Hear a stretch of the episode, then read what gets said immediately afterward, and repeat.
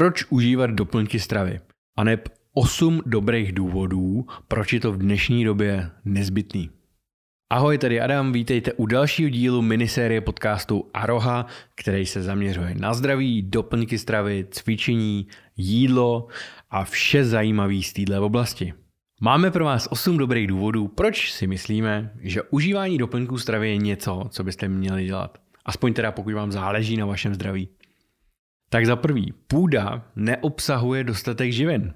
Naše půda je zničená. Na loukách už dávno nenajdete stáda bizonů ani jiný velký divoký zvěře, která by tu půdu spásala a vyživovala.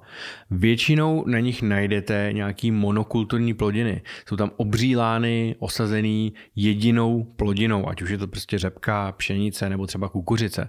To by sám o sobě problém asi nebyl. Kdyby se plodina na poli každý rok měnila nebo by byly dodržovány nějaký principy regenerativního zemědělství, který přirozeně balancují živiny v půdě.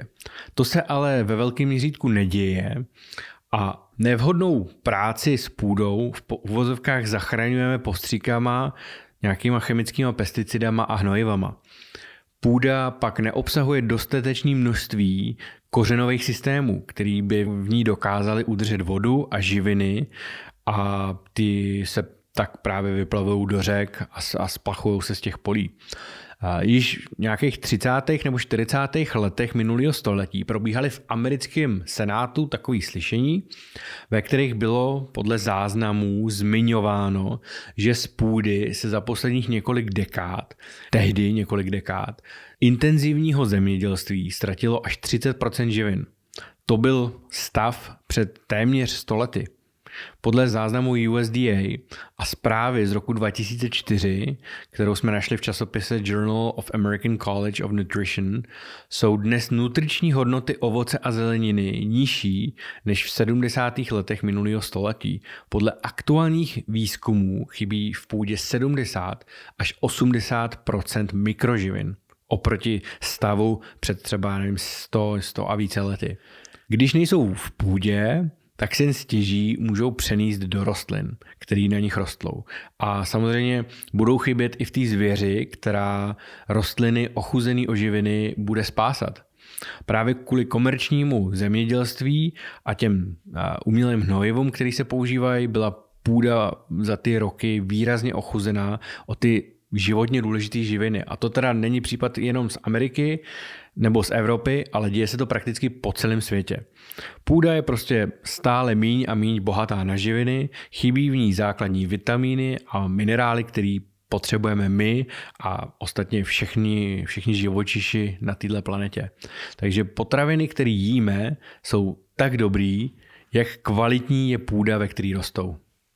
Nezdraví jídlo i na každém kroku. Všichni si asi uvědomujeme, že dnešní západní svět má relativně špatnou pověst kvůli konzumaci potravin, které nejsou příliš zdraví.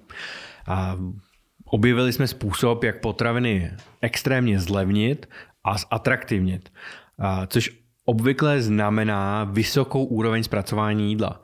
Ty potraviny, které většina z nás jí, jsou jenom stěží výživný. Nejsou zpravidla organický a dokonce nejsou často ani čerství a jsou nabitý solí, tukem, který není úplně optimální, cukrem nebo nějakýma jinýma nezdravýma přísedama.